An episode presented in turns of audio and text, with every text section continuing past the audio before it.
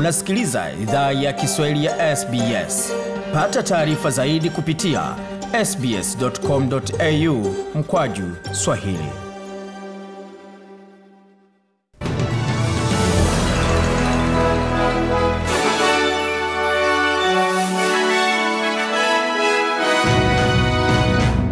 Wasikiza idhaa ya Kiswahili ya SBS ukiwa nami Gode Migerana, tukuletea makala haya kutoka studio zetu za SBS Radio. hii hapa, ikiwa ni taarifa kamili ya habari. Waziri Mkuu Scott Morrison amesema kwamba Waaustralia waliochanjwa wanaweza safiri ng'ambo kwa sababu muhimu, kisha wanaweza fanyia karantini nyumbani mwao wanaporejea katika sehemu ya pili ya mwaka.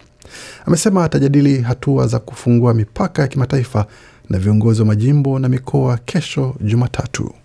The other issue is then that would potentially open the door later Anasema tatizo lingine ni kwamba hali hiyo inaweza fungua milango baadaye kwa wakazi wa Australia wanaorejea nchini kuweza kufanikiwa kujitenga nyumbani mwao kwa karantini, ila tunastahili hakikisha mradi huo unatumika na itaweza kuwa na ufanisi kama karantini ya hoteli, ila wazo kuwa siku moja kila kitu kitakuwa wazi, sivyo hili litakuwa. Itafanyika kwa utaratibu na kwa makini, tukiongeza juhudi kwa ulinzi wa kimatibabu pamoja na ulinzi wa afya. Usafiri kati ya Australia na New Zealand utaanza tena kuanzia saa sita za usiku wa leo tarehe 18 Aprili, hatua ambayo itawaruhusu wa Australia na wasafiri wa Australia kuweza kuingia jimboni New Zealand bila kuingia ndani ya karantini hotelini.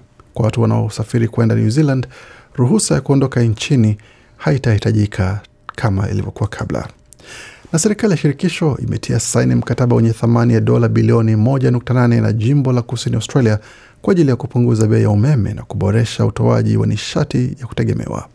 Kama sehemu ya mkataba huo, vifaa vya gesi vitafunguliwa na kazi itaanza kwa kuunganisha kipya ama kiunganishi kipya kati ya majimbo ya kusini Australia na New South Wales. Kiongozi wa jimbo la kusini Australia Stephen Marshall amesema kwamba makubaliano hayo yanalenga kuimarisha nguvu kazi.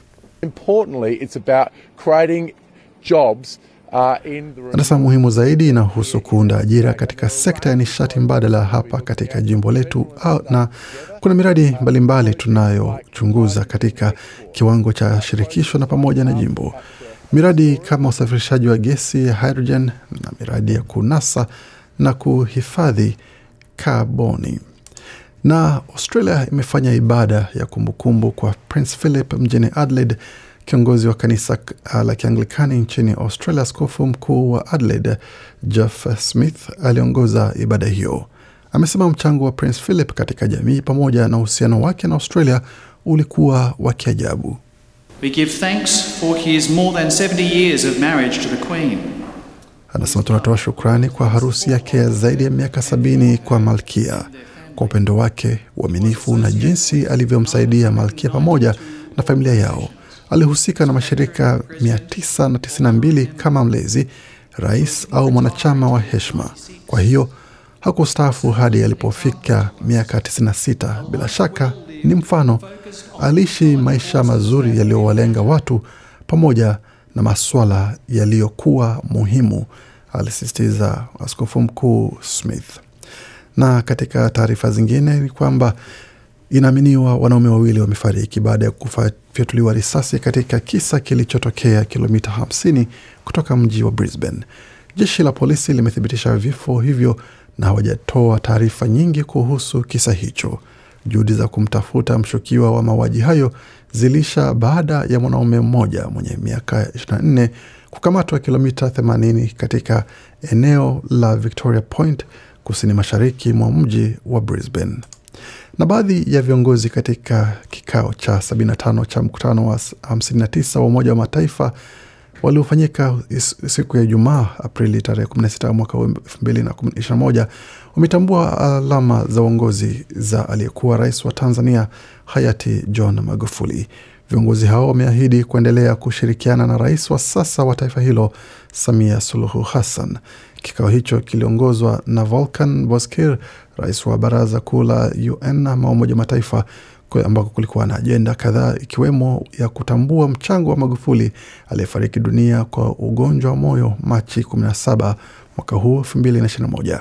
Katibu mkuu wa umoja huo Antonio Guterres amesema kwamba Magufuli ametambuliwa kwa mchango wake katika kurejesha maadili ya utumishi wa umma, kupambana na rushwa, ujenzi wa miundombinu na mapinduzi ya viwanda ambayo ni msingi katika ukuaji wa uchumi.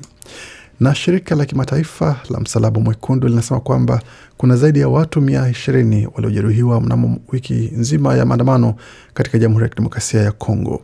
Waandamanaji hao wanaoshinikiza kuondolewa kwa wanajeshi wa kulinda amani wa Umoja wa Mataifa maarufu MONUSCO. Maandamano hayo yamekuwa yakifanyika katika jimbo la mashariki mwa Jamhuri ya Kidemokrasia ya Kongo la Kivu Kaskazini. Ripoti ya Msalaba Mwekundu inaeleza kwamba hospitali katika mji mkuu wa jimbo la Kivu Kaskazini, Goma, na mji wa Beni zina wagonjwa wengi kupindukia uwezo wao wa tangu Aprili 15 kutokana na watu waliojeruhiwa ikiwa ni pamoja na majeraha yanayotokana na risasi. Hasira za wananchi wa jimbo hilo zimeongezeka kutokana na kuendelea kwa mauaji yanayofanywa na makundi yenye silaha na kusababisha wanaharakati kuitisha maandamano pamoja na mgomo katika miji mbalimbali ya majimbo hilo tangu Aprili tano ambapo watu kumi walikuwa wameshafariki. Kulingana na takwimu za kanisa Katoliki nchini humo, watu elfu sita wameuawa katika jimbo hilo tangu mauaji kuanza mwaka elfu mbili na kumi na tatu. Na maelfu ya waendesha magari na wasafiri walijipata mashakani usiku wa Jumamosi baada ya maafisa wa usalama jijini Nairobi kufanya operesheni ya kuwahakikisha wakazi wa jiji wanazingatia sheria kutotoka nje kuanzia saa mbili usiku hadi saa kumi alfajiri. Hakuna magari yaliyoruhusiwa kuingia au kutoka katika mji mkuu. Katika baadhi ya barabara, polisi waliwaagiza waendesha magari kuzima injini kutoka ndani ya magari na kukaa kando ya barabara. Kando kanda za video zilizowekwa katika mitandao ya kijamii zilionyesha msongamano mkubwa wa magari, huku baadhi ya magari yanayotoa huduma za dharura kama ambulance zikipata wakati mgumu kupita katika barabara hizo. Madereva waliofadhaika walipiga honi mfululizo, huku baadhi ya abiria wengine wakiamua kukamilisha safari zao kwa kutembea. Siku chache kabla ya sherehe za Pasaka, Rais Uhuru Kenyatta alitangaza kusitishwa kwa shughuli zote za usafiri na matembezi ndani ya jiji la Nairobi na majimbo mengine kuanzia saa mbili usiku hadi saa kumi alfajiri kama hatua ya kudhibiti mlipuko wa maambukizi ya COVID-19 nchini humo.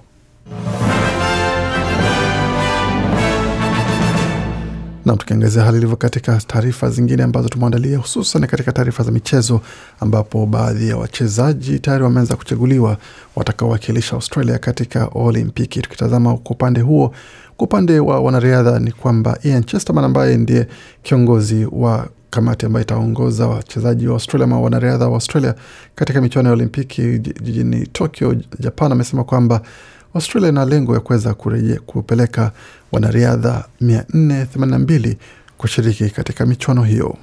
You know, I, I just missed the 2016 games, which like broke my heart. So Nasema kwamba nilikosa michuano ya mwaka 2016 ambayo ilinivunja moyo kabisa, na hali ambayo bila shaka nahitaji itakuwa bora zaidi, na ilikuwa kwamba imenipa moyo kabisa kuweza kushiriki katika michuano ya Olimpiki. Ilikuwa ni sauti ya mchezaji wa kuruka viunzi Nina Kennedy ambaye amezungumzia suala zima la kuweza kufuzu katika mashindano ya kushiriki katika Olimpiki, na vilevile vile, mchezaji ama mwanariadha ambaye anaishi mjini Sydney ambaye pia atashiriki katika michuano ya Tokyo hapo amekuwa na ya kusema kuhusu hilo, ikiwa ni Rohan Browning ambaye amezungumzia kwamba itakuwa ni atakuwa Mwaustralia wa kwanza atakayeshiriki katika mbio za mita mia moja katika Olimpiki ijayo. Getting the, the national title is tough to beat because to do it on a cool note. Anasema ni vigumu kushinda taji ya kitaifa kwa sababu hususan wakati usiku wenye baridi inakuwa ni vigumu sana, inahitaji kujiamini sana, inahitaji kuwa katika kiwango cha kipekee, na naendelea kufanya bila shaka navyoweza kuweza kushinda na kuweza kukamilisha michuano hii na kujaribu kupata ushindi na kukimbia sekunde angalau 9.96 kwa sababu hiyo ndio kipimo ama kigezo cha kuweza kushiriki katika hali ya kupata ushindi katika michuano ya Olimpiki, akisisitiza hapo kijana Browning. Na katika suala zima lingine la tenis ni kwamba tenis WTA, mambo inaendelea kuwa shwari kwa upande wa wachezaji ambao wanashiriki katika michezo hiyo. tukitazama michuano ambapo wanawake kadhaa wameshiriki na wengine kuweza ku, uh, kuahirisha michuano ambayo itakuwa tarehe kumi na saba ya Mei, na hapo baadaye tutaweza kutoa draw ambayo italeta michuano ya wale ambao watashiriki katika michuano ya French Open ama michuano ya wazi ya Ufaransa ambayo ilikuwa inaratibiwa kuanza tarehe thelathini, lakini kwa sasa imecheleweshwa kwa muda wa wiki moja. Tazama matokeo ya michezo mingine hapa nchini Australia. Katika mchezo wa NRL, mechi ambazo zimechezwa mapema hii leo ilikuwa ni kati ya Cowboys na Bulldogs, ambapo Bulldogs walikubali kichapo cha alama 30 kwa 18 wakati Dragons wakakubali kichapo cha Warriors alama zikiwa ni 20 kwa 14. Raiders wakakubali kichapo kutoka kwa Eels 35 kwa 10, wakati Rabbitohs waliwavaa West Tigers kwa 18 kwa kumi na sita katika AFL ni kwamba Geelong imepata ushindi dhidi ya North Melbourne 77 kwa 47, wakati Hawthorn walikubali kichapo kutoka Melbourne kwa alama zikiwa ni 104 kwa 54. Vilevile Fremantle wakapata ushindi dhidi ya Adelaide 84 kwa 72.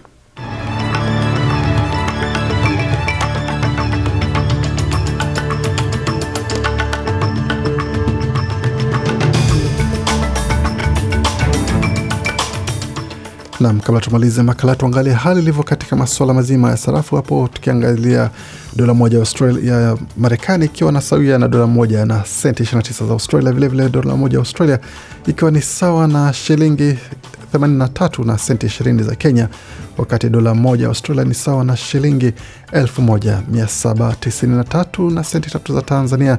Vilevile dola moja Australia ikiwa ni sawa na shilingi 2800 za Uganda, wakati dola moja ya Australia ni sawa na faranga 757 za Rwanda, wakati dola moja ya Australia ni sawa na faranga 1514 za Burundi, wakati dola moja ya Australia ina sawa na dola kwa mradi na faranga 1533 wakati na senti 20 za Jamhuri ya Kidemokrasia ya Kongo. Na katika utabiri wa hali hewa mjini Sydney nyuzi joto kwa sasa ni 15.5, wakati Melbourne ni 16.2, Brisbane zikiwa ni 16.9, Perth 20.5, Adelaide 13.5, Hobart 13.8, Canberra 6.3, wakati Darwin nyuzi joto pale ni 25.3. Kufikia hapo ni mwisho wa taarifa habari ambayo tumeandalia. Bakia nasi kwa makala mengine manakujia muda usio mrefu.